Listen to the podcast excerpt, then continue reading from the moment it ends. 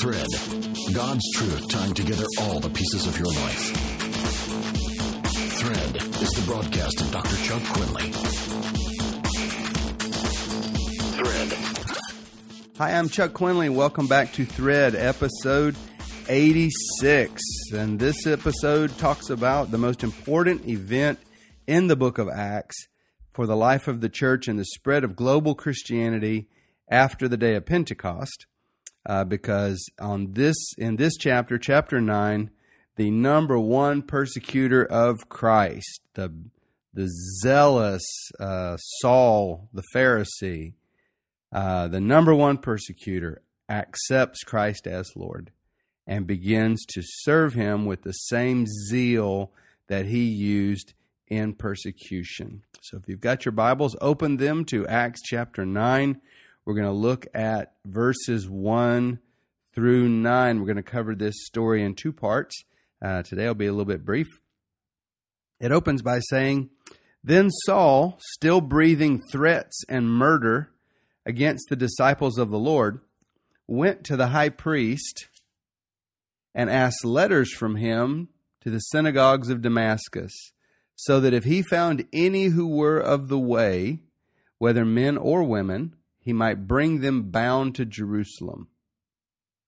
And that's where we start. Misguided zeal. Maybe Paul likened himself to Elijah the prophet or others in the Old Testament who used violence to purge Israel from its infiltration by agents of false religion.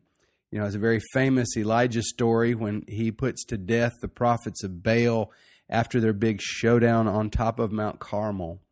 And maybe Paul saw himself like that, that this new thing that he called the way, the way of Jesus, the way of the kingdom, uh, had infiltrated Judaism and it was turning thousands of people uh, toward a new way of thinking about God and about salvation and toward the worship of Jesus Christ. And and Paul was infuriated by this and concerned for Judaism and decided he was going to do whatever he could with all his zeal to purify the Jewish religion of this horrible um, cult as he saw it. And he asked letters authorizing him to cross national boundaries as far as Syria so that he could arrest Christians, followers, and leaders who were among the Jews there. And in uh, verse 3, it says, As he journeyed, he came near Damascus, Syria, and suddenly a light shone around him from heaven. And then he fell to the ground and heard a voice saying to him, Saul, Saul, why are you persecuting me? Now we will hear this story repeated several times by Saul uh, after he changes his name to Paul and becomes the greatest of the apostles in terms of missionary activity. It becomes the foundation of a radically new perspective on what is real and what is true about life and work and true religion and God's character and Paul's own reason for living. This event, a concrete event in history, changes his life. And I think this is what it's like to be born again you have an experience. It's not a doctrine, it's not a tradition, it's an experience. And we need these experiences that we can all point to uh, when we are being tested and when when maybe doubt comes to do battle against us so that we can turn and say, well, I, I might not can prove all of these things, but I can prove this because it happened to me. You know, I know how I was before I got saved, and I know the change Jesus made in me. It was an experiential change, not just a new way of thinking. I'm not just trying to be like Jesus now. I was born a second time. An event took place and changed my life. And that's not the only event in my life. I go down through the years, and God has revealed himself to me in different times in different ways, just as He has with all His children. And there are things that God has told me to do, and I did it, and it was exactly as He said it. There were things He's revealed to me through other people or through my own uh, prayer time, and I know it's real. I know it because of the experiences. So Paul has this experience of being uh, totally uh, blind spiritually and going on in his zeal and being knocked off his high horse and being knocked to the ground and a bright light shining on him and a voice talking to him in ways that are that is you know so clear. He, he knows what is being said. Why is what it's asking him. Why are you persecuting me? Now paul and his muscle men are nearing damascus and these two things happen first light bright light well it was already daytime but a bright light shines on him a voice comes out you are persecuting me why are you persecuting me and this one little sentence says so many things. One, that God knows his name. Secondly, that when you touch the church, you are touching the Lord himself. Uh, Jesus identifies himself with his people. We are the body of Christ. And when you persecute the body of Christ, or when someone makes trouble in a church, you are troubling not just that group of people, you are troubling the Lord. And now Paul has a horrible realization in verse 5. And it goes on inside his mind as like a light turns on because you you know you can't know a thing until you know it. And but the light goes on and inside the mind of this bigoted self-righteous man he says, "Lord, who are you?" And he's uh, I think he's 80% sure of the answer already. Lord, who are you? You know, who I am persecuting. So who are you? And the answer comes back I am Jesus. I am Jesus whom you are persecuting. He takes it he takes it personally when you persecute the church. I am Jesus and you are persecuting me, not just these people. Um, you know, as I've said so many times before, spiritual abuse flows from the certainty that you and you alone are 100% right. And that's where Paul has been. And now he's, he's having his eyes opened and he's coming to understand that he's not always right, that it's, it's possible to get it wrong. Even in your zeal and even in with all your prayer, because I'm sure Paul was already a man of prayer in the Jewish way of praying. And he was already a man of, he says so in his letters. He was already a person of fasting, he was a person of praying, but he misunderstood. He was 100% right in his mind, and that led to his self righteousness. And so now he finds himself on the other end of this. He's reeling from the the understanding now that he's been sincerely wrong. And then the Lord says something to him. He says, It is hard for you to kick against the goads. Now, goad was a thing um, when you uh, hooked up oxen to pull a plow. They didn't always like that, and so behind the oxen, but in front of the uh, man standing behind the plow, there were a set of spikes pointed toward the oxen, so that if they kick back to try to kick the man, they'll kick these spikes and hurt themselves. Uh, you know, it's authority and it's the way authority can protect itself. In other words, the Lord is saying, Paul, when you are hurtful and vengeful to others, you hurt yourself too. When you attack me, you injure yourself and you're being wounded. You know, even all this hate that's inside of you, all this self righteousness that's boiling around inside of you, it's hurting you, it's wounding you, you're harming yourself right now. And I think Paul understands that when he speaks it. Paul immediately accepts his wrong. No argument. This is like David when he was confronted for what he had done with Bathsheba, and he doesn't argue back. David just immediately yields and says, I have sinned. So in verse 6, Paul, it says, trembling and astonished. Paul said, Lord, what do you want me to do? I think this is really important.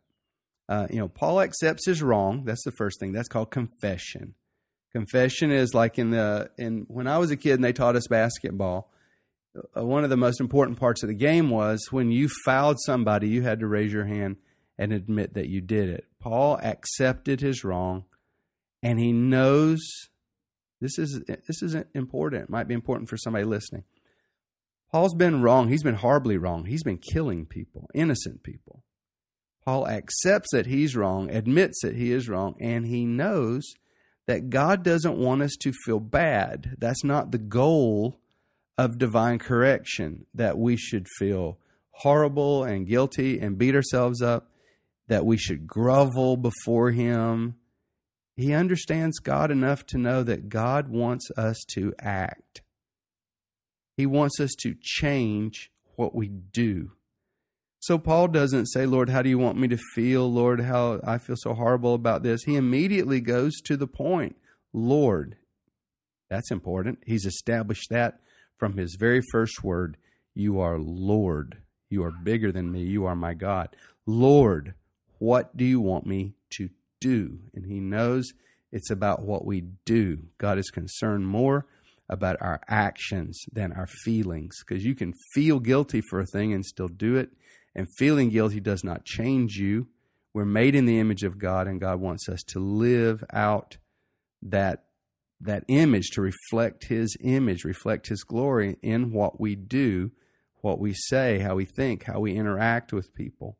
So Paul says, Lord, what change do you want me to make? What do you want me to do? And God tells him what to do. Enter this city. If you enter this city, get up. I think that's interesting too. You know, don't lay there in the dirt. Don't keep your face in the ground. Get up. That's what I want you to do. First word. Rise. Get up. Go to the city.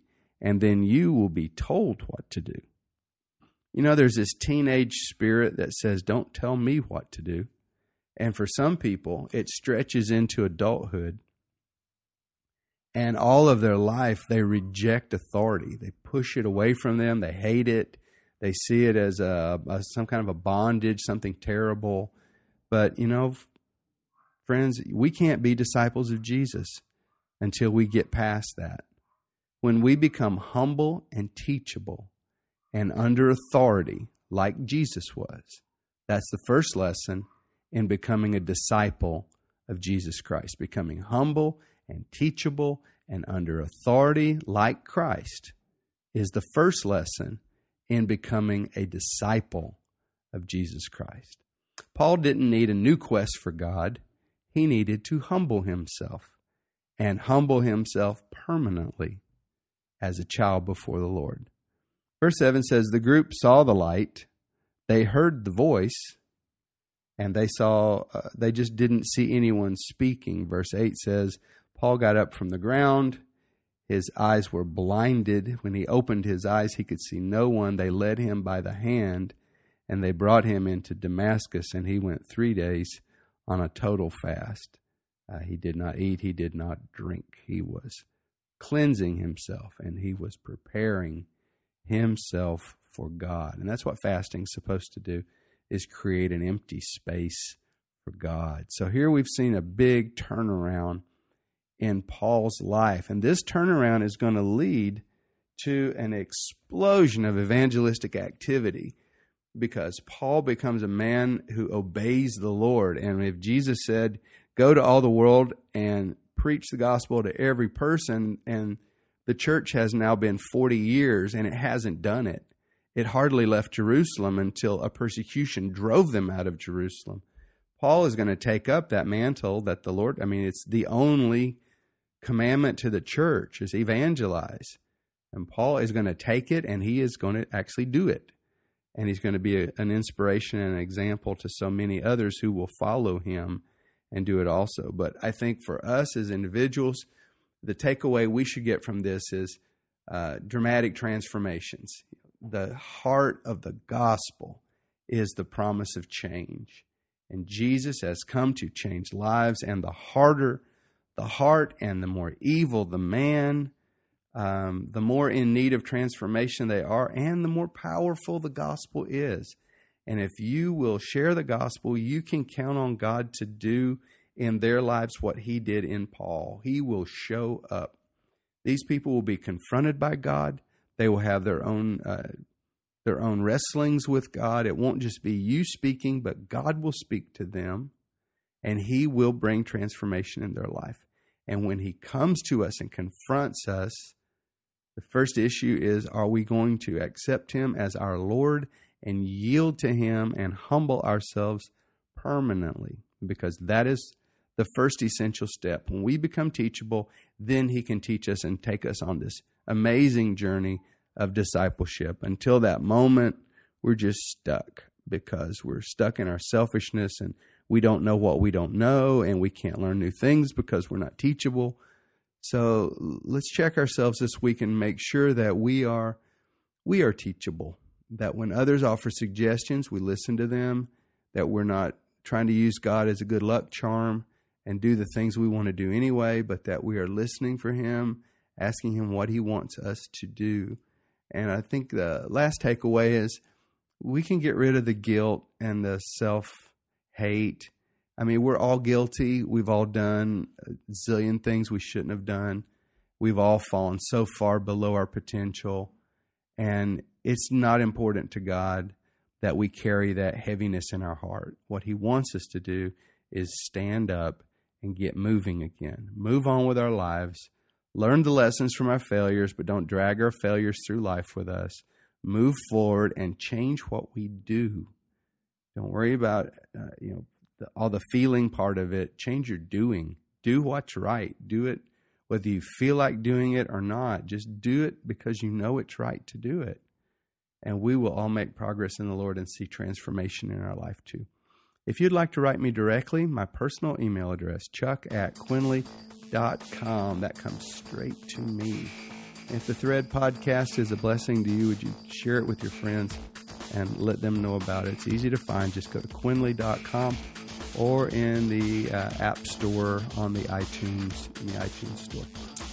And that's all for this time, and we'll see you next time on Thread.